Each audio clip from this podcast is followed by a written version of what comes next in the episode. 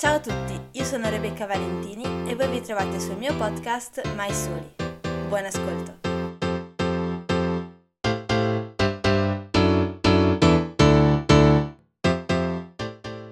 Si pensa che la parte più brutta di quando si soffre di un disagio mentale sia quando ci si trova nel mezzo di esso, quando questo riempie tutte le giornate e non si vede nessun futuro. Forse è vero, ma non si parla abbastanza di quanto faccia male anche il processo di guarigione. Nietzsche diceva chi combatte contro un mostro deve guardarsi da non diventare anch'esso un mostro, perché se guardi troppo a lungo nell'abisso, poi anche l'abisso vorrà guardare dentro di te. Quando si passa molto tempo nel buio del problema mentale, si crea una zona comfort in esso e si dimentica cosa voglia dire stare bene o comunque convivere con questo e non esserne schiacciati. È l'abisso che guarda dentro il soggetto che fa pensare di non volere stare bene, perché non si ricorda più cosa voglia dire stare meglio, cosa voglia dire non provare quella confusione nella testa. Lo stare meglio fa più paura dello stare male, perché quella sensazione negativa la si conosce bene e si ha la presunzione di pensare di poterla controllare, mentre non si conosce la sensazione positiva e ciò terrorizza. Ci si sente come se si venisse privati della propria identità, perché si diventa tutt'uno con il disagio mentale. Non si parla abbastanza del coraggio che ci vuole per scegliere la via della guarigione e si parla ancora meno di quanto questa sia difficile. Molte volte viene rappresentata come una scelta immutabile, come un attimo che cambia l'intera vita, ma non è così. Il percorso di guarigione è pieno di ricadute, si vuole tornare nella zona comfort in molti momenti e a volte ci si torna, perché si conosce quel dolore ed è più familiare rispetto alla nuova sensazione dello stare bene.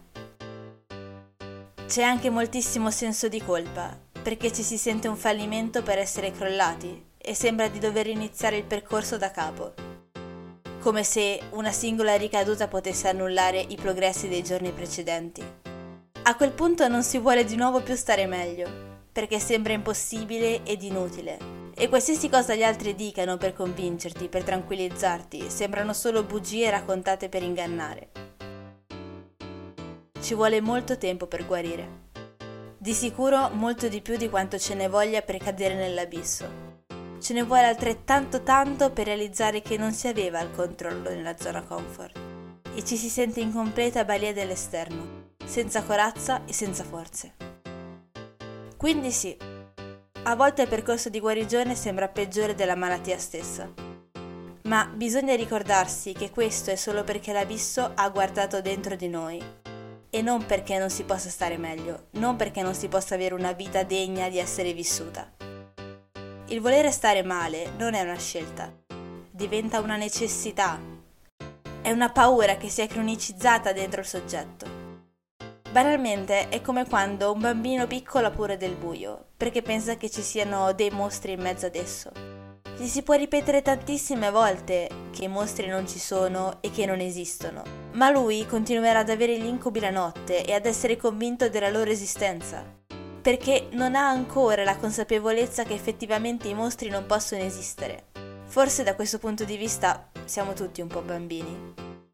Le ricadute e le giornate no, durante la guarigione, non fanno perdere il progresso che si è già conquistato, poiché fanno parte del percorso e non si parlerebbe di guarigione se non ci fossero questi ostacoli.